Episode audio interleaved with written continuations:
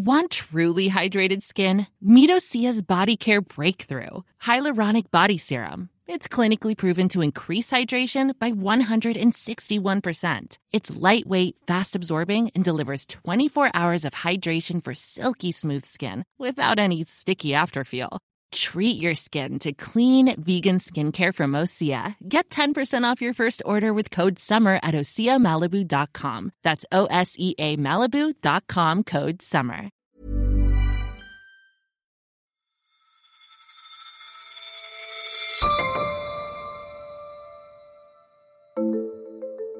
To kick off this episode, we were all given homework to find a favourite TikTok video. Look, this job is tough. All I can tell you at the moment is that I absolutely hate the text-to-voice voice, the robot voice that you hear reading the text out. I hate it so much. Some analysis on TikToker Jack Wright decided to buy an... Why do they all speak in it? I mean, they don't have our dulcet tones to voice their videos, so maybe that's why. My favourite TikTok is Billie Eilish trying to fit a ukulele into her mouth. Do you guys remember when I was 15 and I fit an entire ukulele head in my mouth? It is an extraordinary video. Shall we see if I can do it again? I very much doubt it, but I shall try. And I'm a huge fan of all of the nonsense advice spewed forth on FinTok, but in particular, a song about crypto boys. Mention NFTs one more time, and it's guaranteed we're not fucking tonight. My absolute favourite line is, "It's been so long, either you choose your wallet or me, you better hope you're getting laid in Web3. I'm just devastated we missed the opportunity to use that in last week's crypto episode. There's always the next one. Yeah, maybe. But today's episode is all about the world's most popular app, TikTok.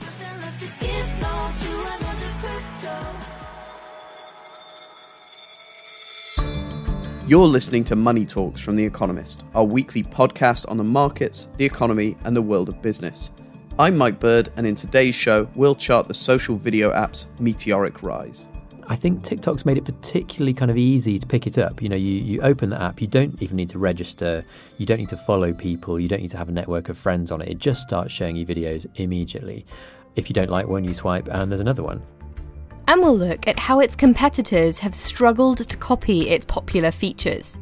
I think Facebook and Mark Zuckerberg was probably one of the first to publicly recognize this competitive threat, but you've also seen, you know, others report earnings that reflect impact from TikTok and how they've been able to take attention share away from the incumbents.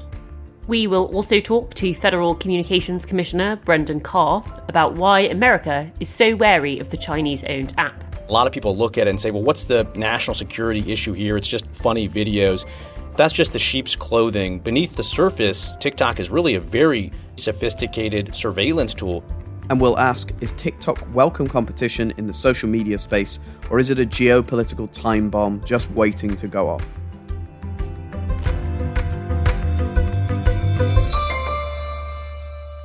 Well, hello again, Alison Samaya. Hey, Mike. Hi, Mike. Be honest, have you also both spent the last week cultivating a TikTok addiction? No, so I don't have a TikTok addiction because it was banned in Hong Kong when I was there. It was withdrawn from the app. So this episode is really based on the reporting of one of our colleagues, Tom Wainwright, who's written this week's briefing looking at the rise of TikTok. Right. It is the first Chinese consumer-facing app to take off in the West. But as Tom's investigation shows, its popularity could end up being the source of its downfall.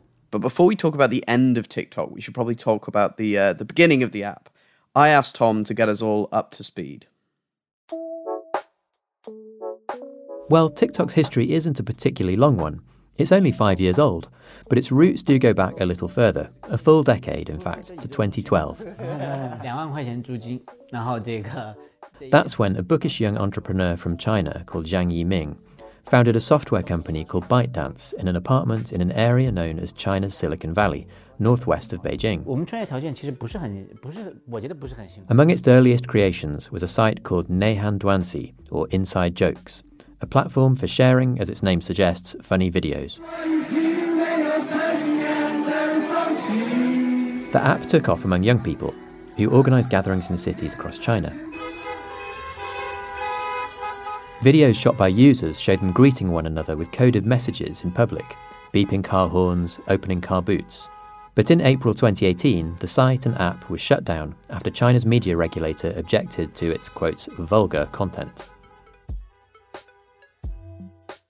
Another early ByteDance app that fared better was Toutiao. Today, it's China's largest news aggregator with 360 million users. Both apps used artificial intelligence to learn what kind of sketches or stories their users liked. In 2016, Mr. Zhang was wondering what else his algorithm could do.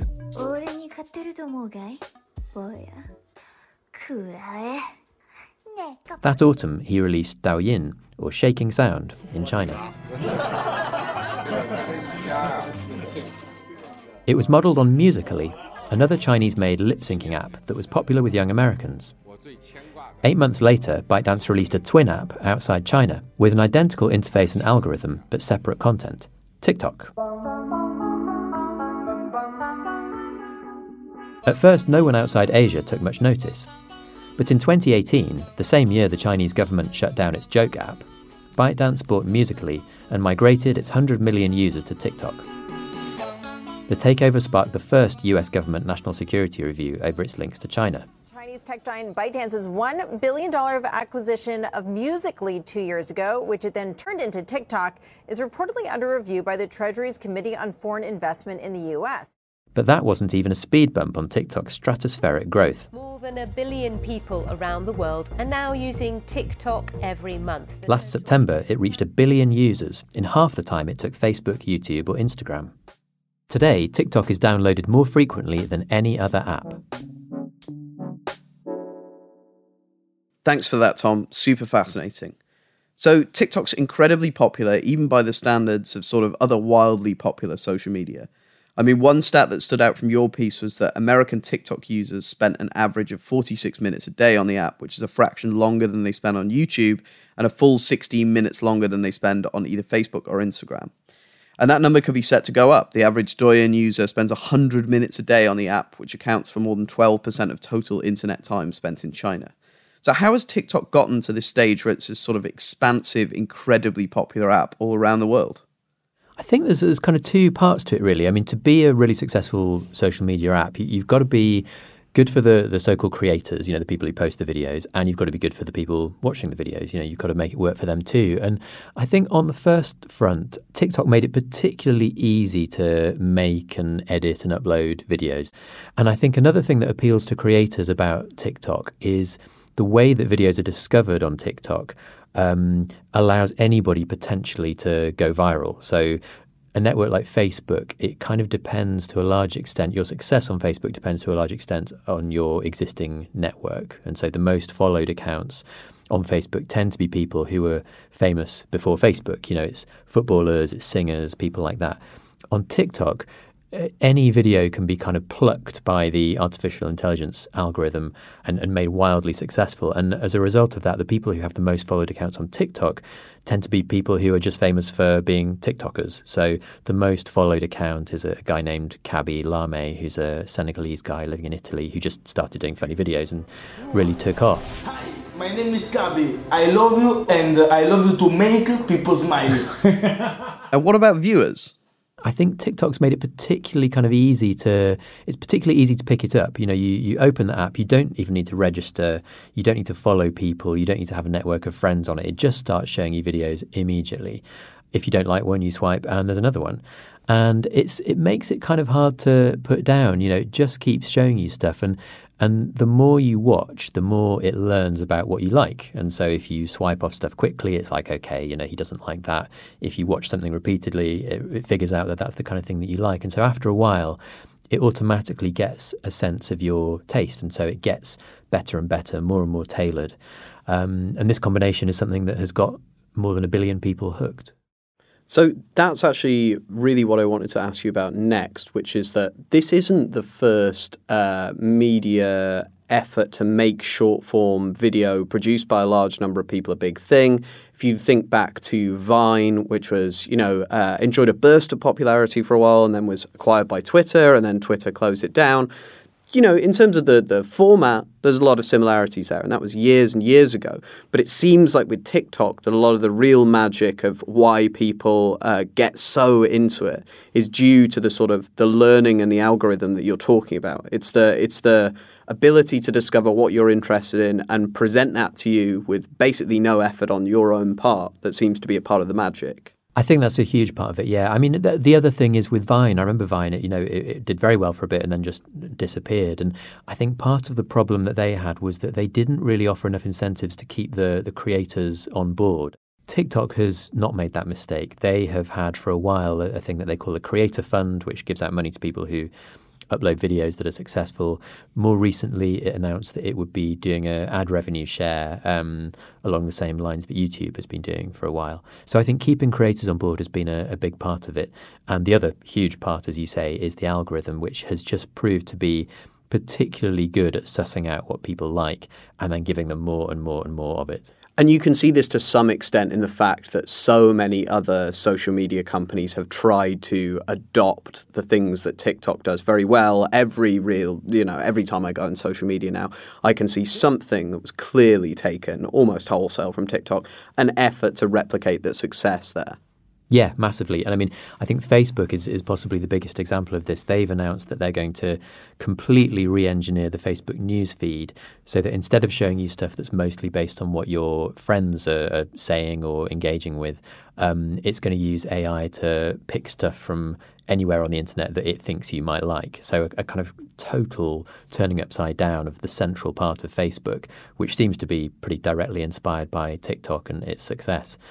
Meta, which owns Facebook as well as Instagram, has also developed a thing called Reels, which is put out on Facebook and Instagram, which again it's a kind of very TikTok-esque short video platform, which seems to be doing reasonably well for them so far. And again, it seems to be very closely modelled on TikTok.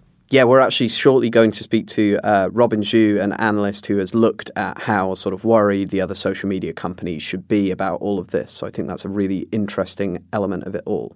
Tom, we will be coming back to you to talk a little bit about the sort of conclusions of all of this and who should be worried about TikTok towards the end of the podcast. Sounds good. What seems to be going on here is that Facebook, Meta are trying to copy what's going on at TikTok, but it doesn't seem like it's working. Well, you don't really hear teenagers talk about Facebook at all anymore. And we did hear Mark Zuckerberg mention TikTok 5 times on an earnings call in February. Apps like TikTok are growing very quickly. TikTok is so big that you see different stuff across TikTok too. And that's also reflective of the success that other apps like TikTok have had. We face a competitor in TikTok that is a lot bigger. That doesn't exactly scream, we're not panicking. You're right. And that's why I wanted to talk to Robin Zhu, senior analyst at A.B. Bernstein, since he's been looking into just how big a threat TikTok poses to the established social media giants. Robin, it's really great to have you here. Hey, Mike. Nice to be here. So if we look strictly at the sort of commercial competitors to TikTok, you've seen all sorts of companies essentially start to copy a lot of the things that TikTok does. They've realized the sort of massive popularity, the extremely rapid growth. They're trying to sort of piggyback on that. How much of a threat do you see that being to TikTok's model? Do you think it's possible that, you know, other companies eventually get to the point where they've copied enough of the sort of features that users really enjoy and TikTok loses some of its advantage on that front? Sure, that's a great question. You've certainly seen, I think Facebook and Mark Zuckerberg was probably one of the first to publicly recognize this competitive threat. But you've also seen, you know, others, I guess, report earnings that reflect impact from TikTok and how they've been able to take attention share away from the incumbents. Now, as you say, the competitive response is coming. You've seen various other companies, including Facebook, including Google with YouTube is doing shorts. People are responding by effectively doing the same thing, right? And coming back with their own short form video kind of offerings based on content on these platforms. So, Robin, is it the case that these companies have already seen, the TikTok's competitors have already seen the sort of major impact from this? Or do they still have something to be afraid of in TikTok's growth to come? I think the key question now, I mean, TikTok has already generated a massive amount of user engagement. The key question from here is to what extent can they turn that into commercialization, into effectively advertising revenues. It's been reported that they want to go from $4 billion of advertising revenue last year to $12 billion this year. Douyin domestically is doing all sorts of things with live streaming e-commerce, selling things via the live streaming format, and I do think that's something that they will try and transplant into TikTok over time. You're seeing initial sort of trials of that outside the US. But yeah, like, you know, to what extent will TikTok take revenue dollars away from competitors? And I do think that there is a pretty sort of broad way you can look at this. I mean, obviously you've got YouTube and Facebook and a few others as the obvious competitors to TikTok, but theoretically, any attention-based business is theoretically competing with TikTok for user attention and therefore for advertising, right? And by that, you know, you could theoretically include anything from Netflix to video games and several other things. So, yeah, I think the next leg of the TikTok story is going to be how quickly and how much they can ramp up the revenue of the business. And to the extent that they're able to do that also means that ByteDance is not just funding it from domestic revenues and earnings. It becomes a self-standing business that can kind of fund its own growth. That's really interesting. So essentially, TikTok isn't profitable yet, but ByteDance is funding it from its other profitable businesses, like the Chinese equivalent Douyin, which I guess does mean that when TikTok ramps up, the sort of potential real area of future threat to those other companies is when it starts making money. And that's to some extent TikTok sort of harvesting what's currently those other companies' revenue streams. Yeah, I think so. Yes, effectively, the threat has been on user engagement. The example of in China has been that Douyin went from 0 to 500 million users between sort of the beginning of 2018 and mid 2019. But then they've taken massive share in advertising and now in the last couple of years, e-commerce basically ever since. And so, in TikTok's case, they've taken the user engagement share. And the question now is how much can they turn that into commercialization, into revenue share over time? And I do think that the Chinese precedent is worth paying attention to. That short-form video is truly, it's a highly effective way of generating that engagement and then presumably to monetize it over time. Robin, thank you very much for joining us. Thanks for having me. Well, after the break, we're going to look beyond TikTok's industry competitors to look at who else is afraid of the app, and that's mostly a number of governments around the world. Yes, you spoke with Brendan Carr, one of the FCC commissioners, who recently wrote to Apple and Google demanding that they remove TikTok from their app stores. But before that, if you don't have a subscription to The Economist... Well, why don't you, basically? Why not? You can read all of Tom's reporting on TikTok and look at our interactive to get a sense of what TikTok users in America are seeing right now versus users on Douyin. You can get a great introductory offer at economist.com/podcast offer. And if you're already a subscriber, thank you. You should also sign up to our Money Talks newsletter at economist.com/newsletters. Both of those links are in the notes to this episode.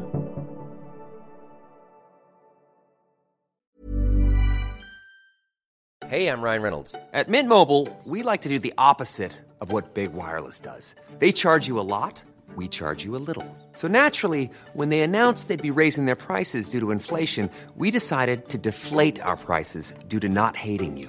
That's right. We're cutting the price of Mint Unlimited from $30 a month to just $15 a month. Give it a try at mintmobile.com/switch. $45 up front for 3 months plus taxes and fees. Promo rate for new customers for limited time. Unlimited more than 40 gigabytes per month slows. Full terms at mintmobile.com.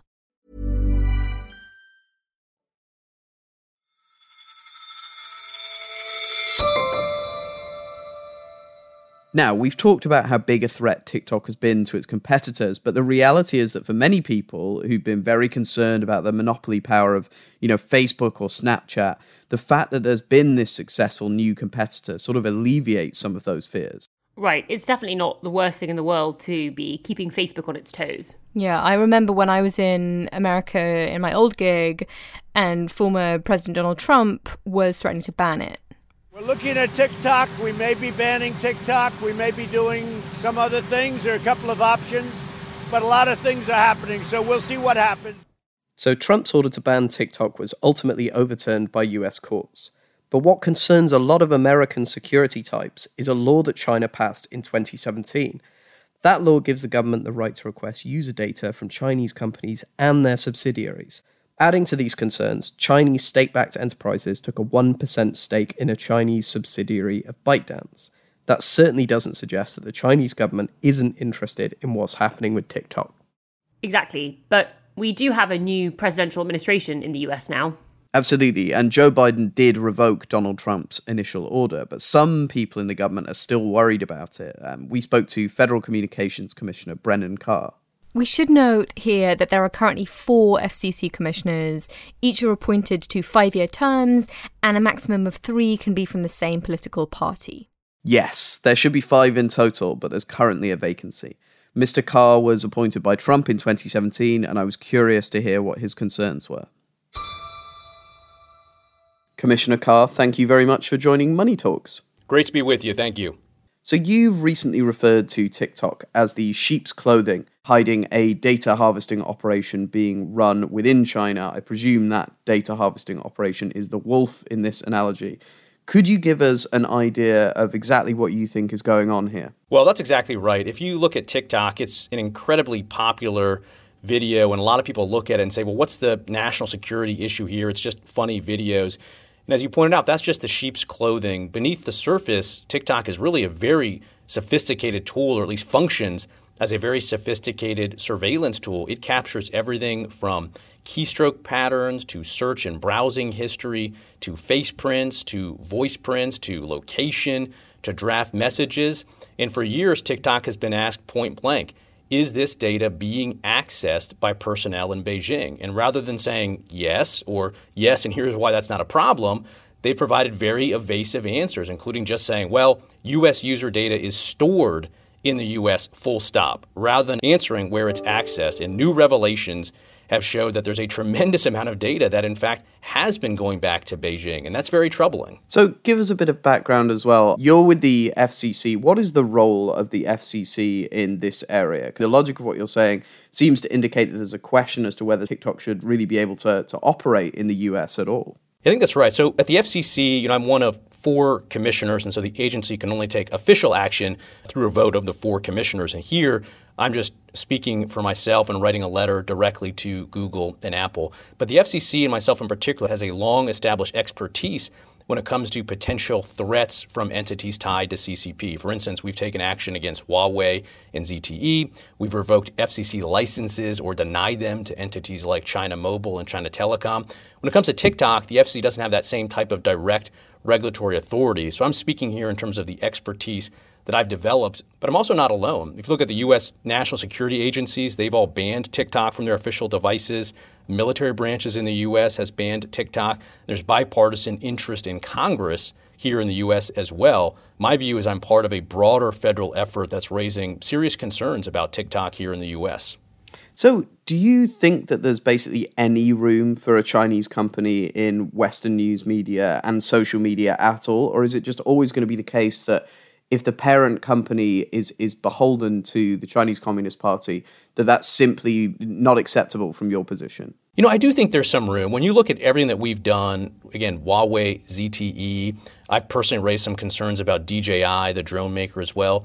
Everything that I've looked for in those circumstances has not been, is this entity tied to the CCP full stop, but is it tied there? And then are there some plus factors that give us concern? So for instance, with China Mobile and China Telecom, there was concerns that they weren't being forthright about data flows. And so I'm always looking for something additional. It's not just enough, I don't think, that there's a tie back to the CCP. Although I do think long term for US companies, whether it's Apple, whether it's Google, there needs to be a fundamental rethinking of their relationship with communist China. More broadly, looking to move out of the market, I think would be the smart thing, particularly with the allegations of human rights violations over there. But in terms of regulatory action right now, for myself, in terms of my position at the FCC, I'm looking for something in addition to just a CCP or China tie. In terms of what you've already done so far, your letters to Apple and Google, have you had any response from them yet? I've given them till July 8 to write a response back to me, and I look forward to seeing that and reviewing that. I've basically said, parallel to that national security concern that we've raised, it strikes me that given the misleading statements they've made about data flows, indicating that it's all staying here when some's going to Beijing, that that's a violation of their App Store policy, sort of separate and apart from the national security question, which is to say, when you have apps there, you have to disclose who's getting your data, what's it being used for, where is it going. And so my letter to Apple and Google was just apply the terms of your App Store policies. If you don't think you're a national security expert and can't boot something from your App Store on that basis, well, then look at the data flows and whether they have been upfront about that. And there's precedent for that. Google and Apple have kicked apps out of their stores before for sending data to servers in China without disclosing it. So as to them, I'm not saying you have to be a national security expert. Just apply the terms of your own policies. And I think that would result in them getting kicked out of the App Store. Finally, I just wonder, how afraid, how concerned should we be about this? What's the worst thing that could happen to your mind if this issue is left unaddressed? Yeah, I'm concerned about it. Even as late as this weekend, after all these revelations came out, TikTok continues to misrepresent the data that they're collecting. They went on TV here in the U.S. and said they aren't collecting face prints. Their own policy documents show that they are collecting face prints. Same with browsing in search history. So the CCP is engaged right now in creating one of the world's most sophisticated data collection efforts. And there's no entity that does business in China or is allowed to exist as a business in China that doesn't do so for a single purpose, which is to keep the CCP in power and to maintain their authoritarian control. And so I think it's very important that we get to the bottom of how much data, in fact, has been flowing back to Beijing, how sensitive was that data, because they have a history longer than what we call a CVS receipt here back in the U.S. of engaging in business, industrial espionage, blackmail efforts. So I think that's what we have to be concerned about. So that's a pretty concerning note to end on. Commissioner Carr, thank you very much for making the time to talk to us. Really appreciate it. Thank you.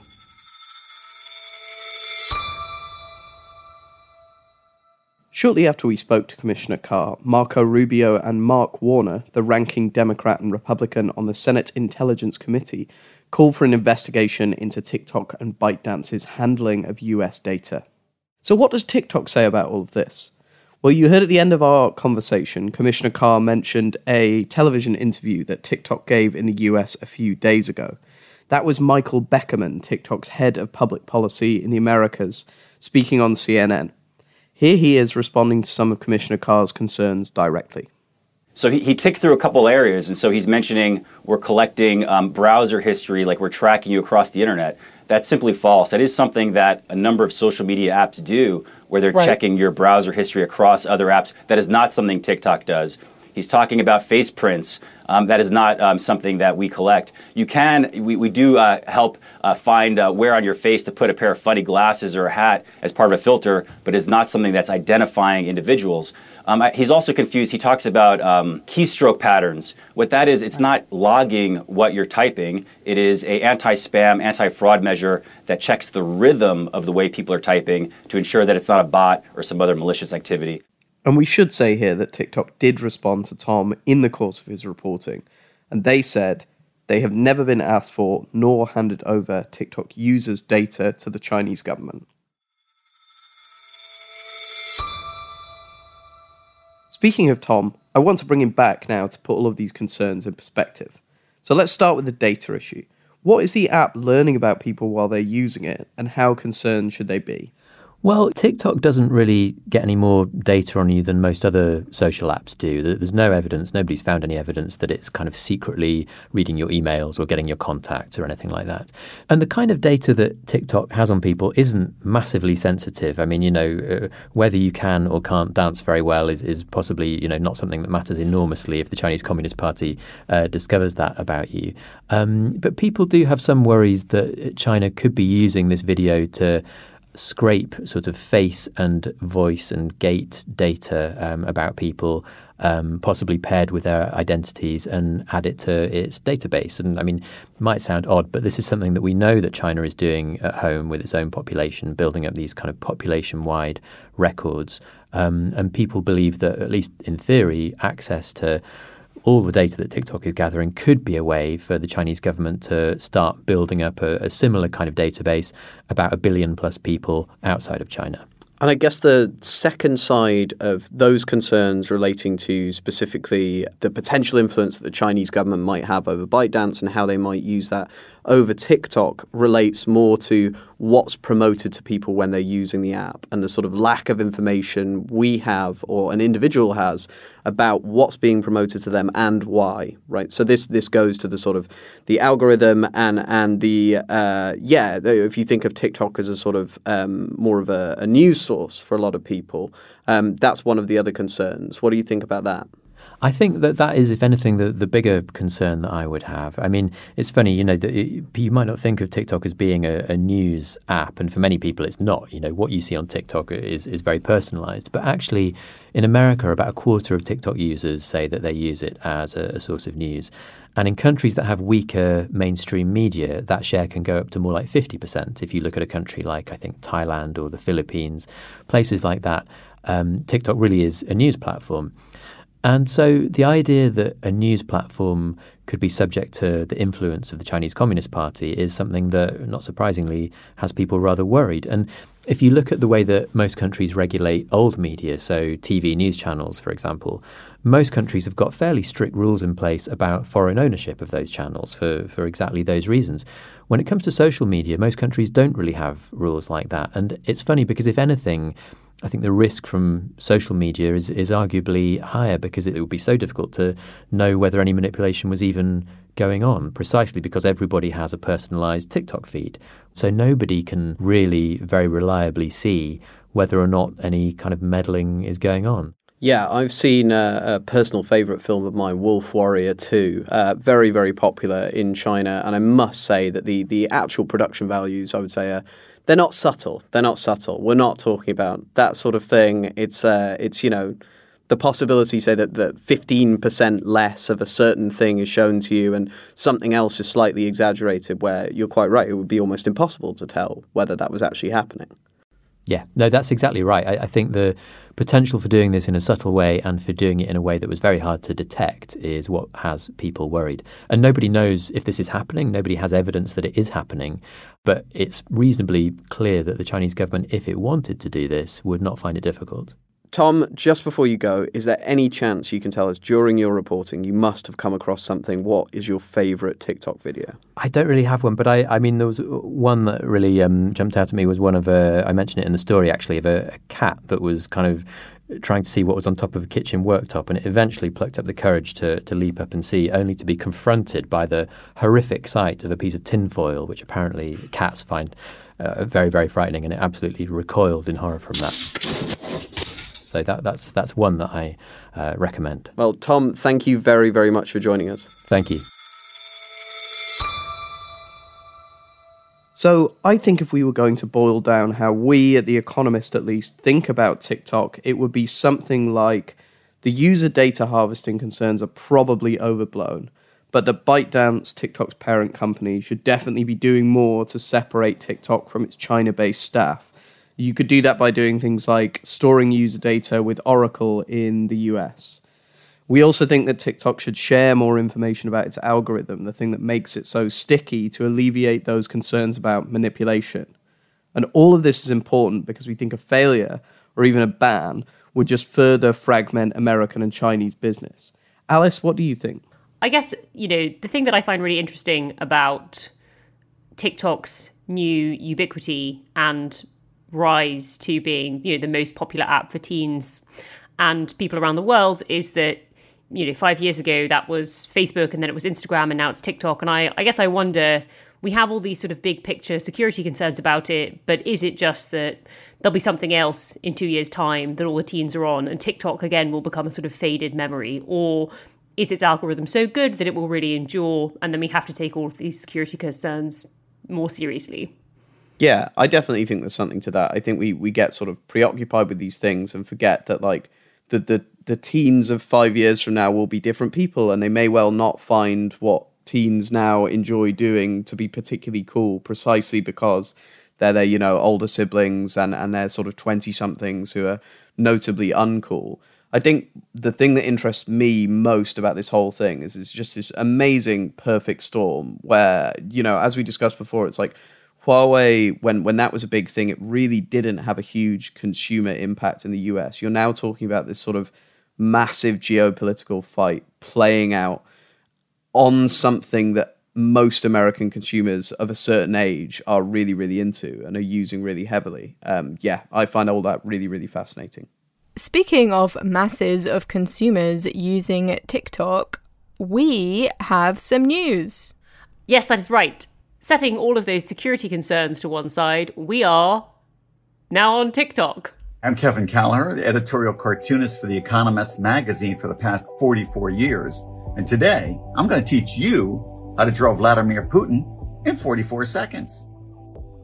Okay, we're going to start with the back. Alice, you made our debut Money Talks TikTok. How did it feel? It was pretty difficult, honestly. You know, I watched some TikToks to see what I should do, and they were all just dances, which I didn't think would particularly illustrate the housing market crash. But anyway, I gave it a go. Is the housing market about to crash? Global property prices have been on an absolute tear. In the US, since March 2020, house prices have climbed 38%. Wait, hang on. I think the housing market crash is the perfect fodder for a TikTok dance. You go high, then you go low. It's movement. You know, it makes itself. I tell you what, you choreograph it, and then we can give it a go. Mike can execute it. Yeah, you can choreograph, and I will not do it at all. I will absolutely not do it. Can we get to the stats now? Yes, we best. My stat of the week this week is 15.9 million, which is a record number of guests that Ryanair, the Irish airline, carried in June. It's a 7% increase from their highest pre-COVID level, and possibly explains why, if you've tried to use an airport in the past month, it's been an absolute chaotic nightmare. I think we might have to come back to this at some point, but Asia's airports seem fine to me. It's probably something to do with not a single Chinese tourist leaving or entering the country.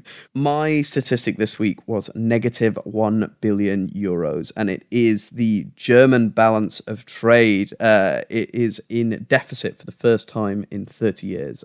The minus $1 billion figure, pretty small in relation to the surpluses that Germany usually records.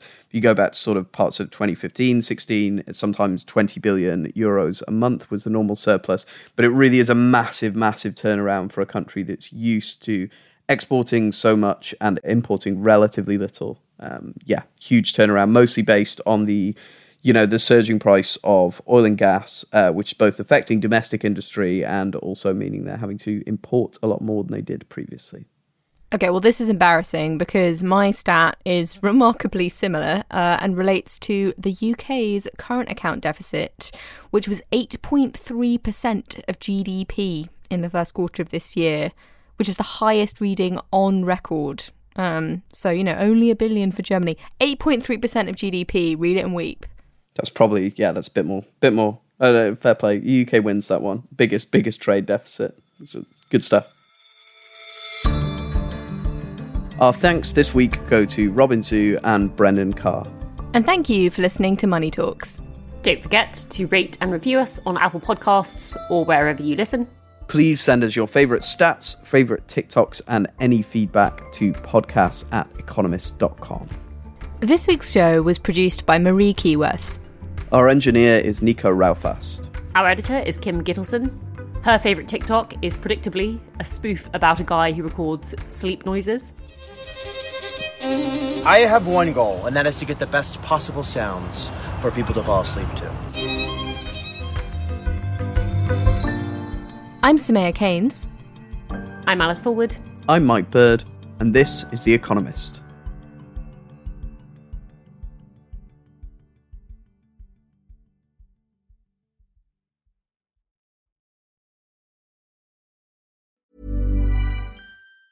Hey, it's Danny Pellegrino from Everything Iconic. Ready to upgrade your style game without blowing your budget? Check out Quince. They've got all the good stuff, shirts and polos, activewear, and fine leather goods, all at 50 to 80% less than other high-end brands. And the best part? They're all about safe, ethical, and responsible manufacturing. Get that luxury vibe without the luxury price tag. Hit up quince.com/upgrade for free shipping and 365-day returns on your next order. That's quince.com/upgrade.